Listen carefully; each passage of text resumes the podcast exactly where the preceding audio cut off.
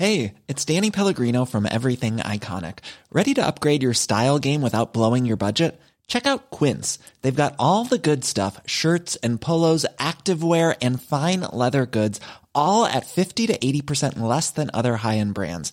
And the best part? They're all about safe, ethical, and responsible manufacturing. Get that luxury vibe without the luxury price tag. Hit up quince.com slash upgrade for free shipping and 365 day returns on your next order. That's quince.com slash upgrade.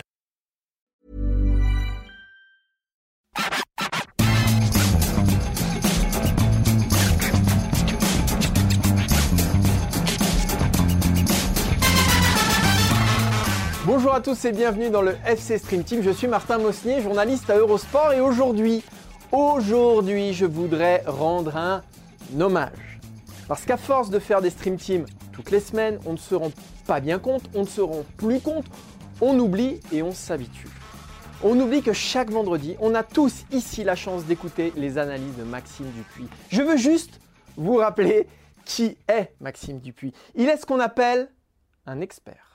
Un homme qui se nourrit du football depuis sa plus tendre enfance, qui en connaît tous les ressorts. Un homme à qui rien n'échappe. Bref, c'est ce qu'on appelle une pointure du journalisme sportif. Souvent, je réécoute le FC Stream Team le soir et je me reprends des grandes claques, des grandes leçons dans la tronche. Parce qu'il ne se trompe jamais. Il voit tout avant tout le monde. Et il vise juste. Par exemple, on va prendre un exemple au hasard. Octobre 2020, Antoine Griezmann est mal en point au FC Barcelone. Tout le monde l'enterre, plus personne ne croit en Grisou. Sauf Max, écoutez. Je pense qu'Antoine Griezmann réussira cette année en Ligue des Champions sa meilleure saison statistique. Alors oui, euh, Antoine Griezmann, il a la tête dans le sac depuis un an. Oui, il a encore la tête dans le sac depuis le début de la saison. Mais il faut lever un peu la tête du guidon et se dire, regarder un peu plus loin et se dire que ça va marcher, ça va finir par marcher. Moi, j'en suis persuadé. Bon, résultat, Griezmann marquera deux buts en sept matchs ça sera son pire total en, six saisons de Ligue des Champions. Mais bon, tout le monde a le droit à l'erreur. Euh, disons que la Ligue des Champions, c'est pas, bon, c'est pas, c'est pas là où il est le meilleur. En revanche, l'équipe de France, là, attention. Là, l'équipe de France, euh, il le suit comme reporter depuis 10 ans, Maxime Dupuis. Donc autant vous dire que l'équipe de France n'a plus de secret pour lui. Il la connaît sur le bout des doigts, alors il sait de quoi il parle. Karim Benzema, vous le savez, il n'est plus appelé en équipe de France depuis la fin de l'année 2015 et l'affaire de la sextape. Tant que Didier Deschamps sera là, il ne sera pas rappelé, c'est assez clair. Bon, alors, non, là, là j'ai été dur. Là, non, là, j'ai été dur, j'avoue. Benzema, c'est un peu dur, on pouvait pas trop le voir arriver, c'était dur à anticiper. Non, Max, en plus, son truc à Max, au-delà de l'équipe de France, c'est la compète, c'est les grandes compètes, quand tout s'enchaîne. Les Coupes du Monde, les Euros. Il connaît par cœur. Demandez-lui n'importe quel résultat de l'Euro 96. Nickel, il sera là, easy. Il se sert de cette expérience pour voir l'avenir. Et quand il parle des Bleus, mieux vaut l'écouter. Comme avant le dernier Euro, où il prévoyait déjà le parcours de l'équipe de France. De toute façon, euh, on prend le huitième de finale. Ce serait, s'il termine premier, ce sera un troisième. Euh, vu la, tronche de 7 euros, un troisième, a priori, ce ne sera pas un très gros, donc ça doit passer. Ça sera un peu plus dur en quart, mais voilà, c'est peut-être le, le, premier hic potentiel qu'on imagine au vu de ce qu'on a vu dès le début.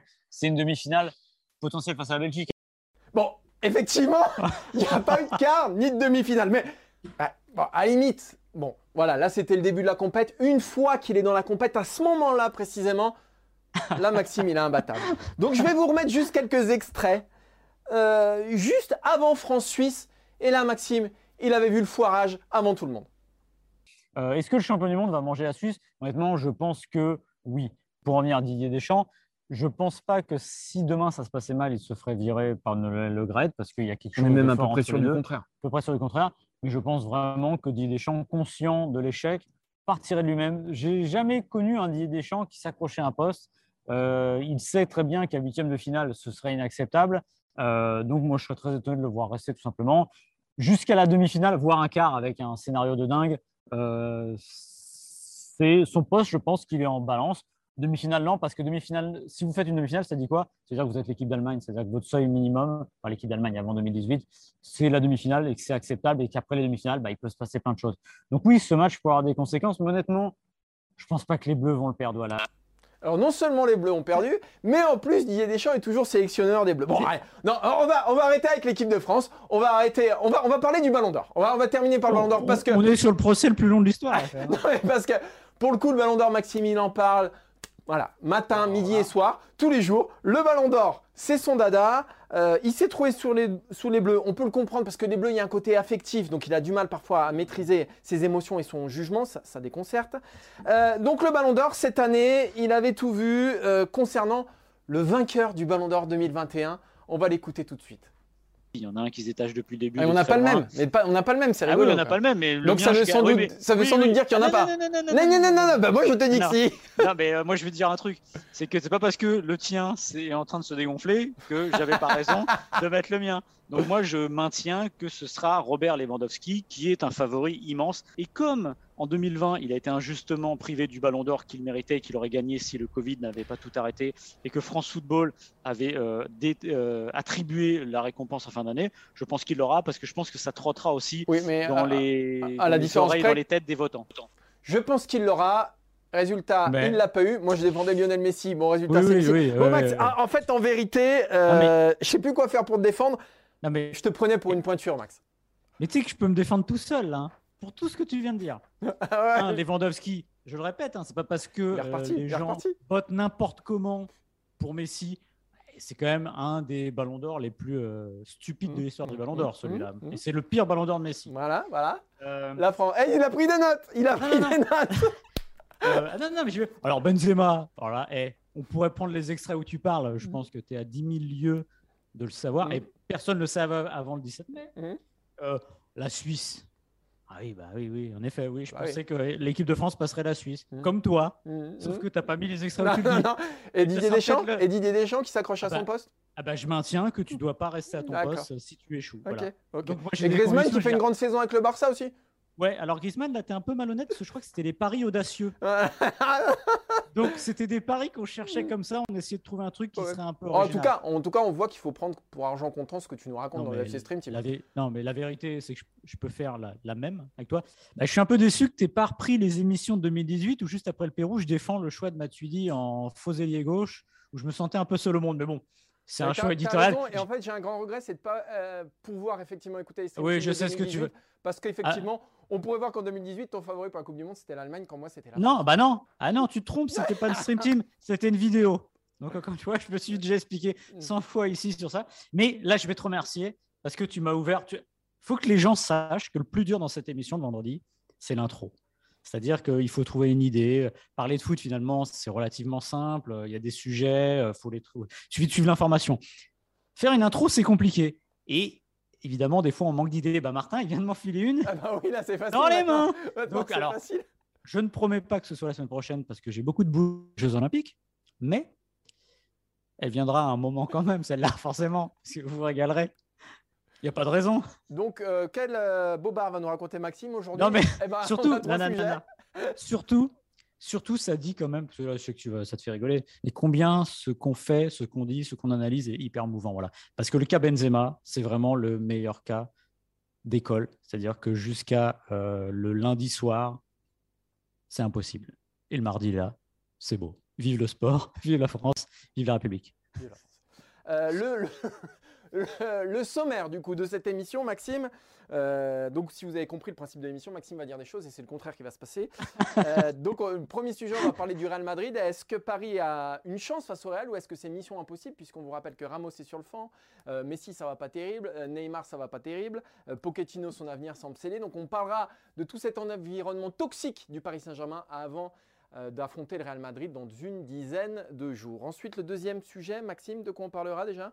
On parlera de Zinedine Zidane et de son avenir. On va faire simple. Est-ce que Zinedine Zidane aurait intérêt à foncer au PSG à la fin de la saison, puisque on est à peu près certain que Pochettino en aura fini à ce moment-là, ou est-ce qu'il fait bien d'attendre les Bleus et l'hypothétique euh, départ de Didier Deschamps? Donc en gros, est-ce que euh, Zidane ne ferait pas une connerie en attendant trop longtemps et laisserait passer le PSG sous son nez? Et on terminera avec un sujet sur Atem Ben Arfa, puisque Ben Arfa retrouve le Paris Saint-Germain.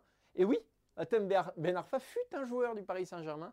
Euh, ce sera dimanche et désormais donc il défend les couleurs de Lille, un peu à la surprise générale. La question elle est très simple. Hein. Est-ce qu'il faut encore croire en Natem Vous êtes prêts après cette intro? Un petit peu long, mais bon, Maxime, plus c'est long, plus on se régale. Hein, voilà. Oui, parfait. voilà. Euh, et bon, on va démarrer tout de suite. On va y aller euh, directement dans le sujet. Lionel Messi, selon El Confidencial, euh, sera en plein spleen. Neymar n'a repris d'entraînement collectif que ce vendredi. Marca nous annonce que Ramos ne pourra pas jouer le match aller. Il y a quand même un doute sur le match retour face au Real Madrid. Alors que, euh, selon plusieurs médias, là aussi, euh, l'avenir de Pochettino est scellé du côté du Paris Saint-Germain. Bref, tous les nuages s'amoncellent dans le ciel parisien à une dizaine de jours du match de l'année, du seul qui compte, du huitième de finale à la Ligue des Champions face au Real Madrid.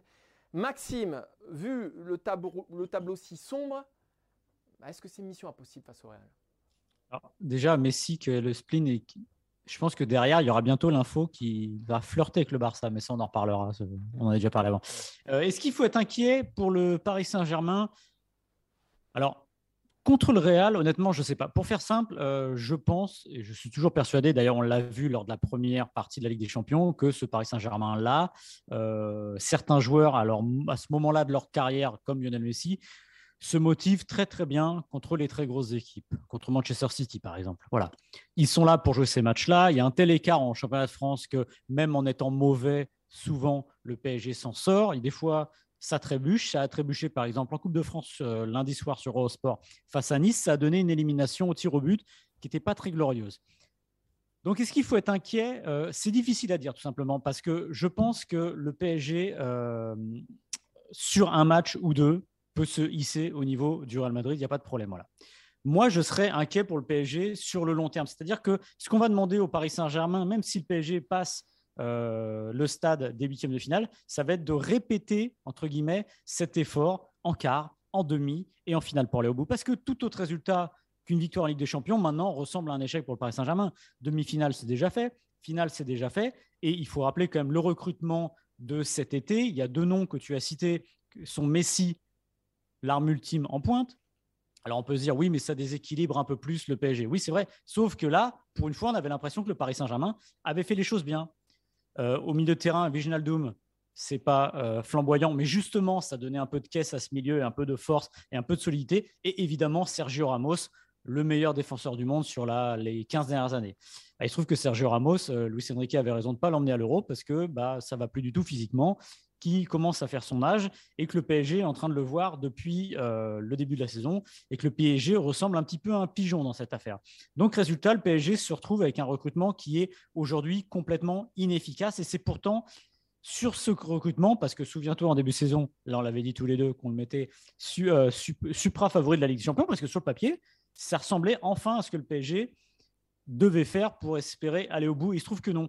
Donc oui, on peut être inquiet pour le Real parce que sur ce qu'on voit sur les dernières semaines, souvenez-vous, c'était un mois de janvier où il n'y avait pas trop de matchs, où enfin Pochettino allait travailler avec ses joueurs. Alors là, attention, ce qu'on allait voir, résultat, ça n'avance toujours pas d'un iota. On a l'impression que Pochettino, non pas qu'il s'en fout, mais qu'il laisse passer le temps. De toute façon, il sait que c'est perdu, donc il laisse avancer.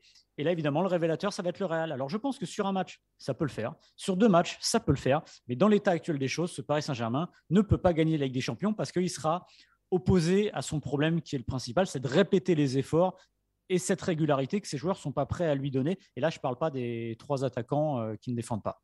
Pour moi, il y a un problème qui est euh, plus important que les autres, si on, si on les différencie tous. Pochettino, dont l'avenir est scellé euh, à la fin de l'année, de toute façon, sa patte est tellement euh, peu perceptible sur cette équipe-là. On ne sait pas vraiment s'il a de l'autorité sur ses joueurs ou non. Donc je ne suis pas sûr que ça change quelque chose parce que ça convoque autre chose aussi, un match de Ligue des Champions. Et je me dis que euh, l'atmosphère de la Ligue des Champions peut suffire aux joueurs. Ils n'ont pas besoin d'un coach qui les mette dans les conditions. Donc disons que Pochettino, pour moi, c'est un faux problème. Hmm. Est-ce que le Paris Saint-Germain est meilleur avec Ramos et Neymar bah Avec Ramos, non, puisque, ou alors on ne le sait pas, puisque Ramos, on rappelle, c'est trois titularisations hein, depuis le début de saison. Donc on ne peut pas considérer non plus euh, que ce soit un danger terrible qu'il soit pas là contre le Real Madrid, puisque de toute façon, il n'est jamais là, il n'était pas là les saisons précédentes. Euh, bon, Marquinhos, Kimpembe, Marquinhos, c'est très bien, Kimpembe, c'est moyen plus. Je ne situe pas le problème ici. Neymar, c'est un peu la même chose, parce que finalement, cette année, il n'a jamais pesé euh, de tout son poids avec cette équipe-là. J'ai un doute, moi, sur, euh, sur Neymar, sur son, sur son niveau actuel et, depuis l'an dernier, la campagne, la campagne euh, de, Ligue des Champions qui a été voilà, le, son dernier grand moment. En revanche, pour moi, le vrai problème, c'est Lionel Messi. C'est-à-dire que si on a un Lionel Messi comme face à Nice, si on a un Lionel Messi qu'on voit en Ligue 1 depuis le début de saison, c'est-à-dire un Messi qui globalement bah, souffre face aux défenses adverses, qui fait très peu de différence, qui est maladroit aussi face au but, maladroit face au but, euh, bah, qui n'est que l'ombre de lui-même finalement, là, là, on aura un vrai problème parce que, qu'on le veuille ou non, le jeu tournera autour de lui face au Real Madrid parce qu'il ne peut pas en être autrement. Alors bien sûr, il y aura Mbappé euh, bah, qui fera tout dans cette équipe. Malgré tout, sans un bon Messi au minimum, ce sera très compliqué contre le Real Madrid. Je vais prendre un exemple. Je vais prendre l'exemple de, Manchester City euh, en début de saison. Face à Manchester City, alors le tableau était un tout petit peu moins sombre, mais enfin, Neymar n'avait pas été très bon ce soir-là. Euh, le PSG, déjà collectivement, souffrait en ce début de saison. Ça faisait déjà un mois, un mois et demi que, la saison avait démarré. Messi n'était pas bon depuis le début de saison. Messi, ce soir-là, n'a pas été bon. Mais il a marqué deux buts et il a marqué un but sensationnel donc c'est en ça que je dis que et, Paris s'en est sorti. Paris a, remporté euh, la rencontre 2-0 en étant un tout petit peu heureux, mais malgré tout s'en est sorti. Donc c'est ce modèle-là que doit suivre le Paris Saint-Germain. Je ne vois pas Paris dominer de la tête et des épaules un Real Madrid qui en plus est, plutôt sûr de son fait lui, mais en revanche renverser le Real de la façon dont ils ont renversé City à l'aller euh, au Parc des Princes, ça, ça me semble tout à fait possible. Oui, il, faut, il, faut, il faudra encore une fois faire preuve d'une régularité que on prend la, la, la, Ligue des Champions l'année dernière, le PSG n'a pas eu. Alors évidemment, il y a eu Barcelone, ça très bien, le match allait fantastique. Et, juste pour rappeler un truc, euh, Maxime, mais l'an dernier, et, ça ira dans ton sens et dans le mien aussi, l'an dernier, avant d'affronter le FC Barcelone, je crois qu'ils se font taper par l'Orient deux semaines avant. Hmm. Euh, et je crois qu'entre le Barcelone et le Bayern, c'est pas terrible non plus. Ils perdent contre Monaco, euh, ils perdent contre Lille aussi, me semble-t-il. Donc voilà, il faut décorréler tout le temps le parcours en championnat du parcours en Ligue des Champions parce que Paris, parfois, a été très très bon en Ligue 1, ne perdait pas un match. Et, en Ligue des Champions, ça se passait pas bien. Et le contraire est vrai aussi. Donc. Euh, mais le, PSG est condamné à avoir cette double vie de toute façon avec la Ligue 1 et la Ligue des Champions parce qu'on prend le cas Messi. Messi vient pas pour gagner la Ligue 1, il vient pour gagner la Ligue des Champions. Donc au fond, il a mis un but en championnat. Bon, je pense qu'il aimerait en mettre un peu plus ça le contrarie guère tant que ça marque. D'ailleurs, c'est marrant cette double vie. Ça il ne devrait pas y avoir cette double vie de Messi finalement, s'il était vraiment complètement cuit. Quand on voit l'avance qu'a le PSG en faisant cette première partie de championnat-là, c'est sûrement la, première partie de championnat la mieux payée de l'histoire des champions d'automne, parce que c'est surréaliste d'avoir autant d'avance. Ça tient autant à eux qu'à ce qu'ils ont en face, mais il y a une marge telle qui est liée aussi par leur pouvoir économique, par les joueurs qui sont sur le terrain et qui s'en sortent. Maintenant, moi, vraiment, l'inquiétude pour le Paris Saint-Germain, c'est au niveau de la régularité. Et je reviens sur donc, la Ligue des Champions l'année dernière. Souvenez-vous de la double confrontation face au Bayern euh, en Ligue des Champions l'an dernier, en quart de finale. Le PSG n'est pas capable de faire 181 minutes pleines. Il y a ce match aller qui est formidable d'un point de vue clinique, puisque le PSG euh, réussit entre guillemets tout ce qu'il tente et fait parler sa force offensive. En revanche, souvenez-vous aussi que le Bayern a 31 frappes au but 31 tirs au but quand vous êtes une équipe comme le PSG, c'est vraiment beaucoup trop de tirs concédés. Et au match retour, il y a quand même cette grosse frayeur. Jusqu'à la fin, le PSG est battu. Puis il y a cette dernière occasion qui est pas loin d'envoyer le PSG euh, bah, euh, vers l'élimination. Donc moi, je ne vois pas comment ce Paris Saint-Germain-là, cette année, est capable d'enchaîner. Voilà, tout simplement. Encore une fois, je pense qu'un match, ça peut le faire, ça peut passer, peut-être deux, mais il faudra être bon en hiver et au printemps, jusque même au début de l'été. Et j'ai surtout, moi, ce qui m'embête, c'est que j'ai l'impression que bon, Pochettino, euh, voilà, il va faire avec. J'ai l'impression qu'il est un peu au courant de ce qui va se passer, de la suite, que ça ne se passera pas ici parce que ça ne fonctionne pas. Donc, bah, vogue la galère et le PSG en paiera peut-être les pots cassés. Et il y a un dernier élément qu'on peut quand même souligner, c'est que bah, hier, le Real, enfin jeudi, le Real Madrid a été au moins aussi rassurant que le Paris Saint-Germain en Coupe du Roi face à, face à Bilbao. Mm. Euh, c'est un Real, pour avoir regardé le match d'un œil, qui a mm. manqué d'impact, qui a manqué d'intensité surtout, comme le Paris Saint-Germain, et que Karim Benzema n'a pas joué. Donc en attendant d'avoir des, nouvelles fraîches de Karim Benzema, effectivement d'un côté il y a Ramos, Neymar, Messi euh, bah, qui vont pas bien soit dans la tête, soit, soit physiquement. On attend d'avoir aussi un Karim Benzema à 100%, dont aujourd'hui on ne peut pas être sûr. Euh, bah, totalement, totalement certain. Donc c'est aussi un élément à prendre en compte pour ce huitième de finale. On a fait le tour, je crois, Maxime? Bah, Je crois qu'on a fait le tour, en effet. On peut passer au prochain sujet qui va aussi un peu toucher le Paris Saint-Germain. Deschamps, Zidane, Zidane, Deschamps, c'est un chassé-croisé qui devrait avoir lieu normalement euh, à la tête de, l'équipe de France. Euh, RMC affirmait jeudi que Zinedine Zidane avait fait de l'équipe de France sa seule et unique priorité. Du coup, qu'est-ce qui se passe? Eh bien, du coup, il patiente en attendant que Didier Deschamps s'en aille ou alors qu'on le mette à la porte en ne prolongeant pas son contrat. On rappelle que le contrat de Didier Deschamps euh, avec l'équipe de France s'achèvera à la fin de la Coupe du Monde, sauf s'il y a une prolongation entre-temps, mais ça on ne sait pas encore, alors que le Paris Saint-Germain veut faire de Zidane son entraîneur cet été. Pour l'instant, Zidane repousserait toutes les offres du Paris Saint-Germain. Euh, la question, elle est simple. Est-ce que Zidane fait le bon choix? Est-ce qu'il fait le bon calcul, Maxime? En tout cas, c'est le sien. C'est son calcul, c'est son choix.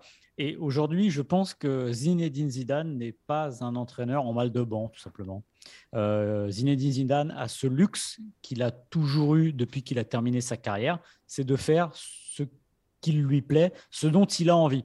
Souvenez-vous, Zinedine Zidane, à la fin de sa carrière de joueur en 2006, franchement, on n'aurait pas parié beaucoup pour le mettre sur un banc. Et ça, je pense que tu pourrais sortir des enregistrements si la Stream Team avait existé à l'époque.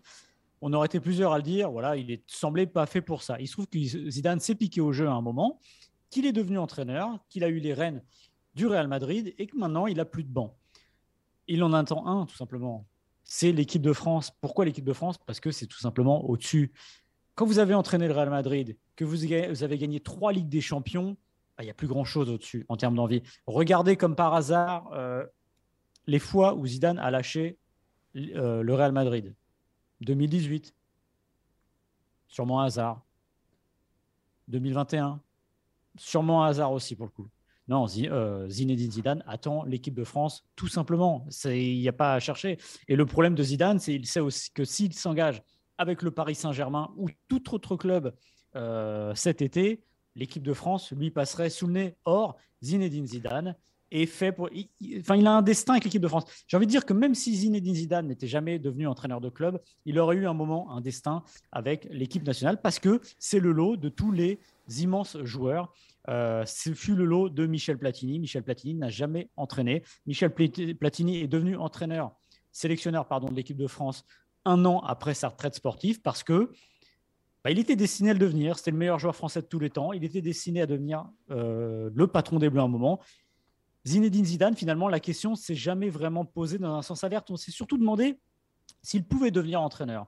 Sélectionneur, c'est différent. je pense qu'en effet, le frisson ultime pour Zidane, c'est d'être euh, au règne de l'équipe de, France. Parce qu'il faut aussi penser à une chose. Si demain il prend le PSG et que ça ne se passe pas bien, bah, il a à perdre parce que vous n'avez pas une aura éternelle. Là, son aura, elle est au sommet. Il aura toujours un peu plus d'aura que les autres. Bah oui, c'est sûr. Même si ça se passe mal au Paris Saint-Germain. Euh, bah, s'il était resté au Real et euh, qu'au bout de trois mois, ça n'avait pas marché, il serait passé pour un pitre et euh, ce serait terminé. On n'aurait plus parler de lui et euh, sûrement qu'on parlerait pas, sûrement que De Le Gray dirait pas, c'est une évidence que Zidane soit un jour sélectionneur des Bleus. Euh, alors moi, il y, a deux choses. La première, c'est que tu dis s'il signe au Paris Saint-Germain, l'équipe de France lui passera sous le nez. C'est pas certain parce qu'il n'est pas dit que Didier Deschamps s'arrête après la Coupe du Monde. Ça, ce n'est absolument pas certain. Il a répété dans l'équipe que si je pouvais être encore là 10 ans, etc. Donc c'est pas dit, absolument pas, que Didier Deschamps s'en aille. Si ça se passe extrêmement mal du côté du Qatar, effectivement, ça ferait deux échecs consécutifs, donc ça, serait difficilement tenable de rester à la tête des Bleus. En revanche, si ça se passe extrêmement bien et qu'il est double champion du monde, l'aventure, l'aventure, elle peut se poursuivre. Évidemment, il peut partir comme un seigneur, mais on, c'est pas certain du tout. C'est absolument. Euh, Deschamps, il n'est jamais aussi bien. Là, c'est le rôle de sa vie.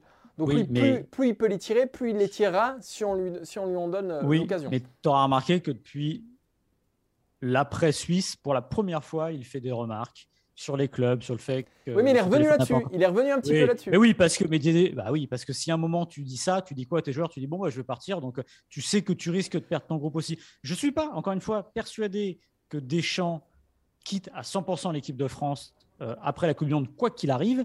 N'empêche que ça commencera à y ressembler et ça n'a jamais été une option aussi, euh, aussi plausible que maintenant. Et pour euh, répondre, après je te laisse repartir sur Zidane, s'il prend le PSG cet été, en effet, ça ne donnera pas une croix sur l'équipe de France. Mais une chose est sûre, il, mettra, il fera une croix sur l'équipe de France fin 2022. Et puis après, tu sais pas ce qui se passe. Un sélectionneur qui arrive, ça se passe bien, il reste deux ans, il reste quatre ans, il reste six ans.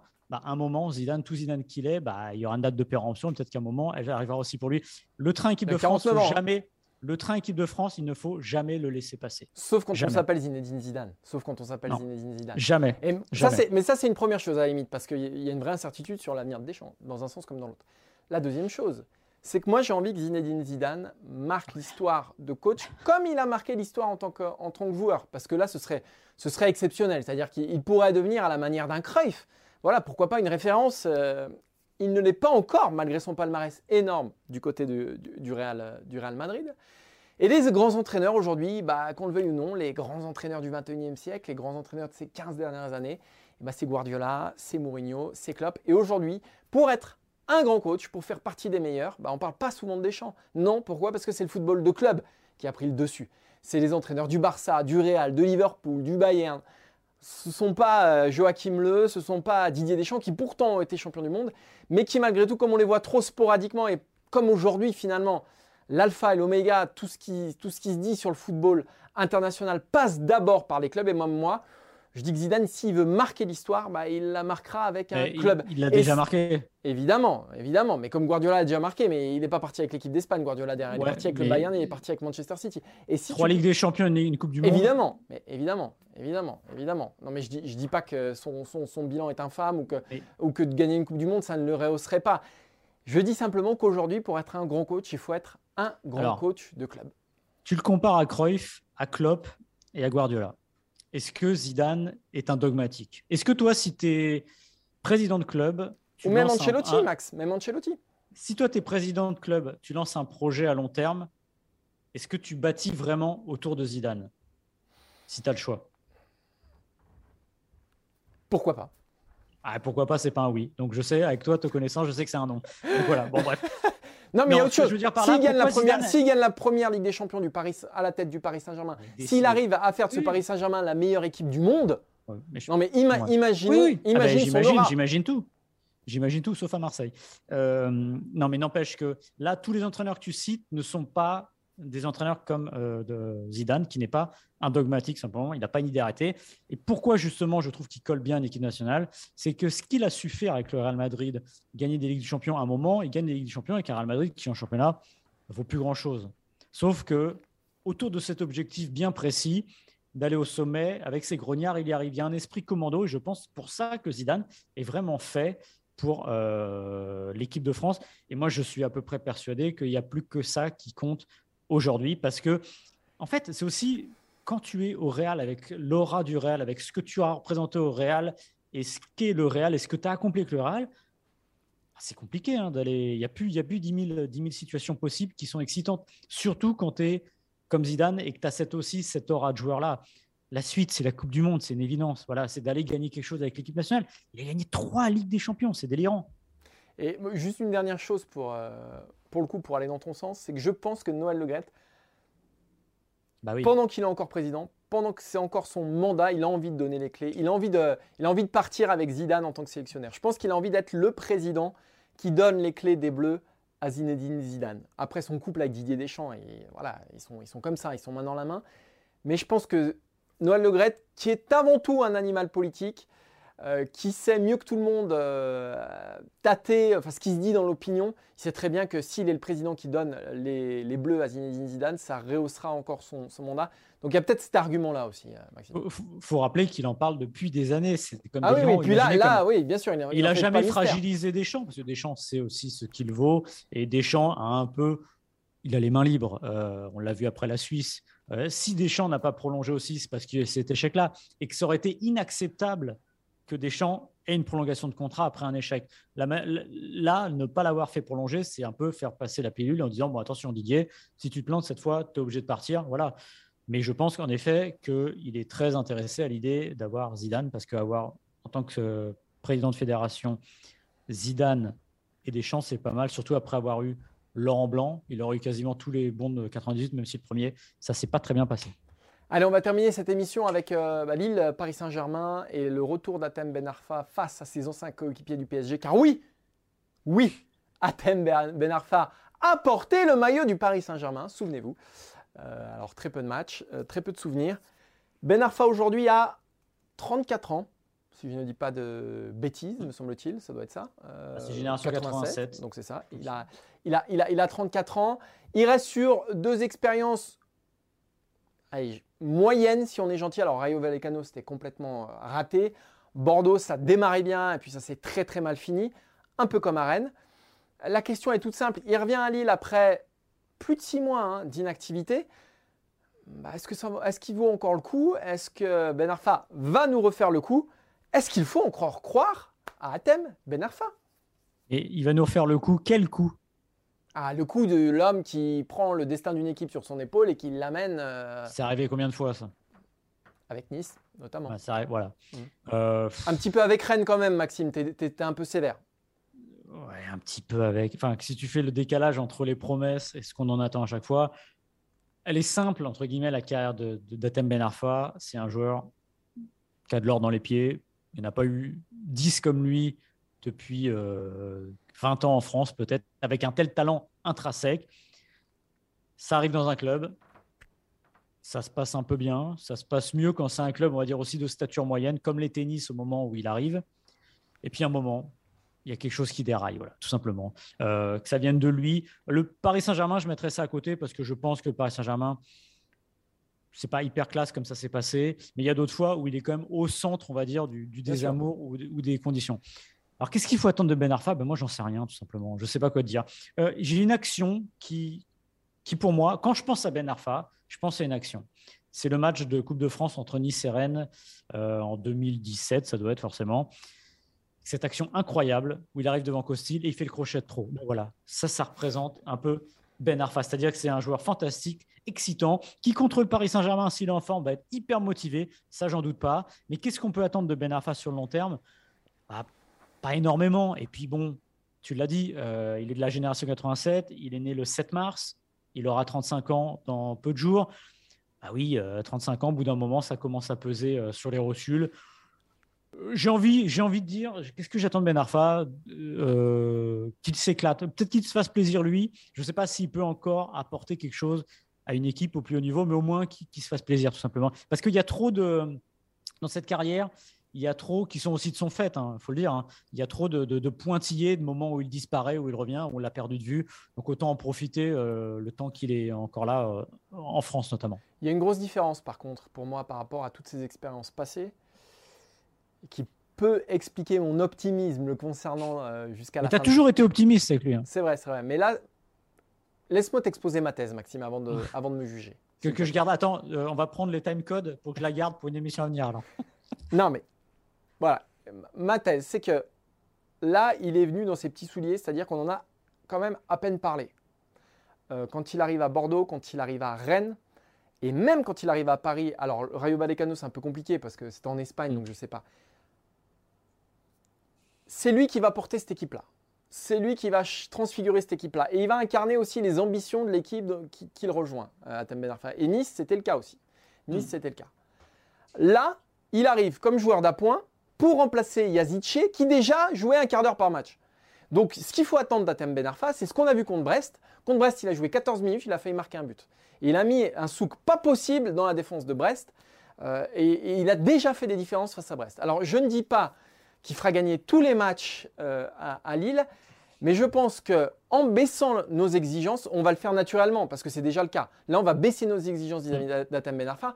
Euh, il y a trois ans, Atem Ben Arfa joue dimanche son premier match avec son club ou son deuxième match. Tous les yeux auraient été rivés sur lui. Là, à la limite, il va rentrer à la fin de match. Ce sera un non-événement et même face au Paris Saint-Germain. Il va peut-être pouvoir retrouver, tu parlais de plaisir, c'est ce qui a guidé toute sa carrière pour connaître un peu l'entourage et, comment fonctionne Atem Ben Arfa. C'est un homme qui marche à l'émotion, qui marche au feeling. Et je me dis qu'être un peu moins exposé, être dans une équipe dont il connaît très bien le président, euh, si ça fonctionne bien, eh ben, il rentrera à 14, 15, 16, 17, elle est peut-être 20, 25 minutes. Peut-être qu'il démarrera un match par-ci, un match par-là avant la Ligue des Champions ou entre, entre le, 8e aller et le 8e retour. Et peut-être que ça pourra bien se passer. La question que je me pose, et qui est la question miroir à, à ce développement-là, c'est est-ce que lui est capable de ça? C'est-à-dire que est-ce que lui est capable de ne pas supporter le projet sur ses épaules?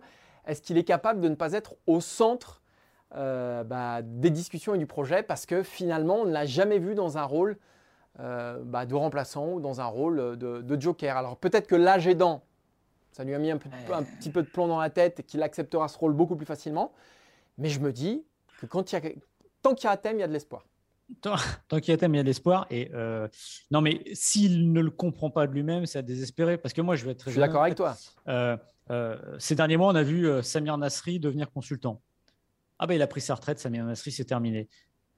À un moment, je me suis dit, tiens, bah, Ben Arfa, qu'est-ce qui devient Ben Arfa? Bah je suis, Pour moi, c'était terminé.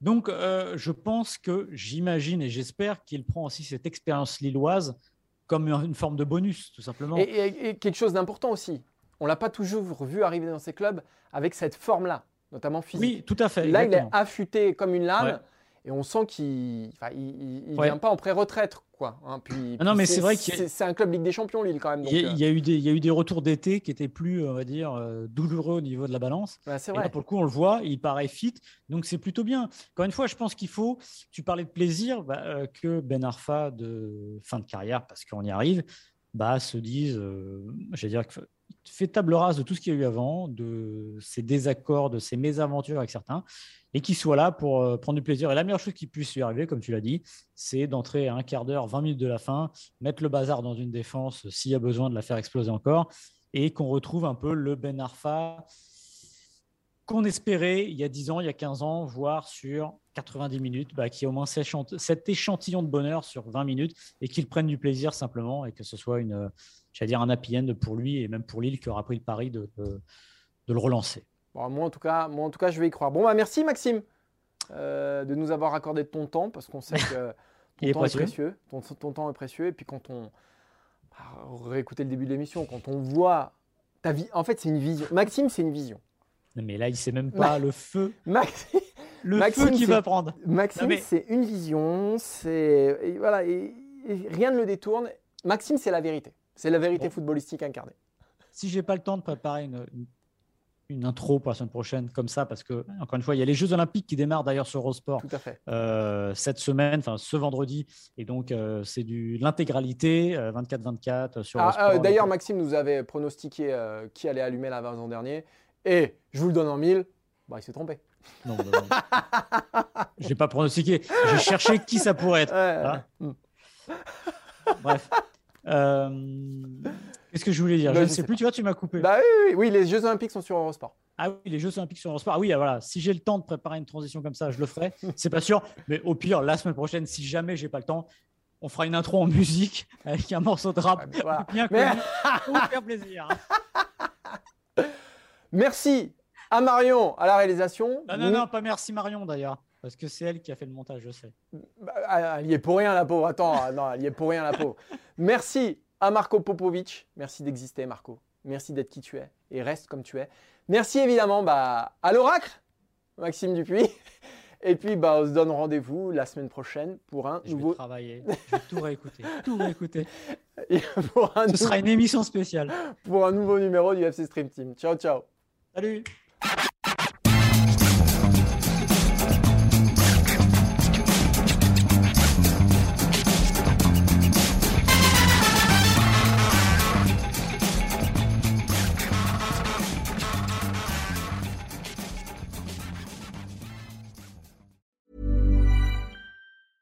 Hey, folks, I'm Mark Marin from the WTF Podcast, and this episode is brought to you by Kleenex Ultra Soft Tissues, your ally to help tackle your allergy symptoms this season. I love the change of seasons, but nobody loves pollen and all those other things floating in the air that make you sneeze during this nice weather. Kleenex Ultra Soft Tissues are hypoallergenic and allergist approved, so fight back against watery eyes and runny noses without worrying about irritating your skin. For this allergy season, grab Kleenex and face allergies head on.